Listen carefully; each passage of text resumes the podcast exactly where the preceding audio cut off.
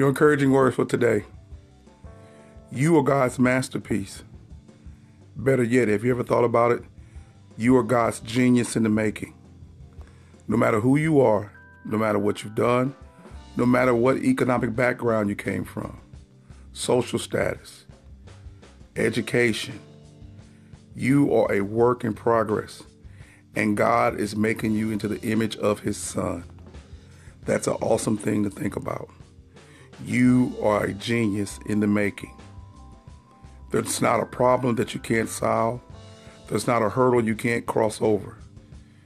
Even a valley that you cannot walk through, on a mountain that you can't climb, because you are being made in the image of Christ. Greater works will you do than these. Every work that Jesus displayed, he wanted you to know that when you believe upon him, as the scripture has said, and accept him as your Lord and your Savior, the greater work will be done by you of bringing dead people back to life. Think about it.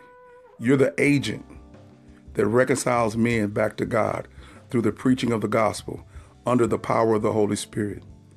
That same Holy Spirit that created the earth and the heavens and everything in it is in you. And all you have to do is yield to it and allow it to grow you into the image of the source itself, God, Jesus Christ. So I just want to encourage you today, no matter what you're going through, whether it's up or down, and especially if it's down, that in the down times or the tough times that you're being actually honed and sharpened and shaped to become greater than you were yesterday.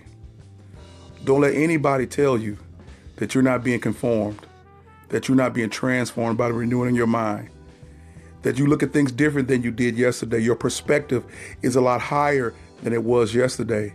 No longer are you looking at things from the from from the down from the bottom up, but you're looking at things from the top down.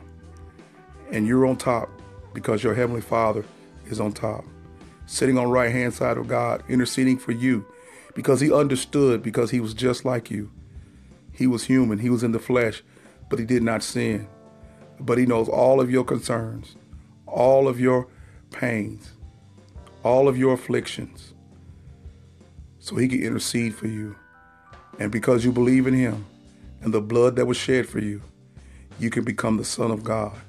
You become the daughter of God.